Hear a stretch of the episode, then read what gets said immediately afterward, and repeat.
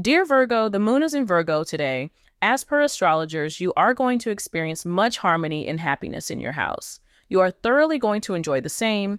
Make sure you are making the best use of the day and enjoy at your fullest today.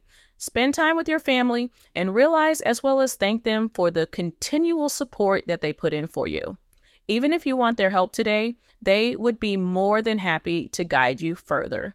This is also the best time to play some games with your family. Share some laughs, and start knitting memories to be cherished for the lifetime. It is a day when you will go all out to please your spouse in the world of romance, whether it is in the clothes you wear or the food you eat. Single people who have been feeling exceedingly bored of late with the same old routine day after day, maybe it's time to do something exciting and outside the box. Thank you for being part of today's horoscope forecast. Your feedback is important for us to improve and provide better insights. If you found our show helpful, please consider rating it.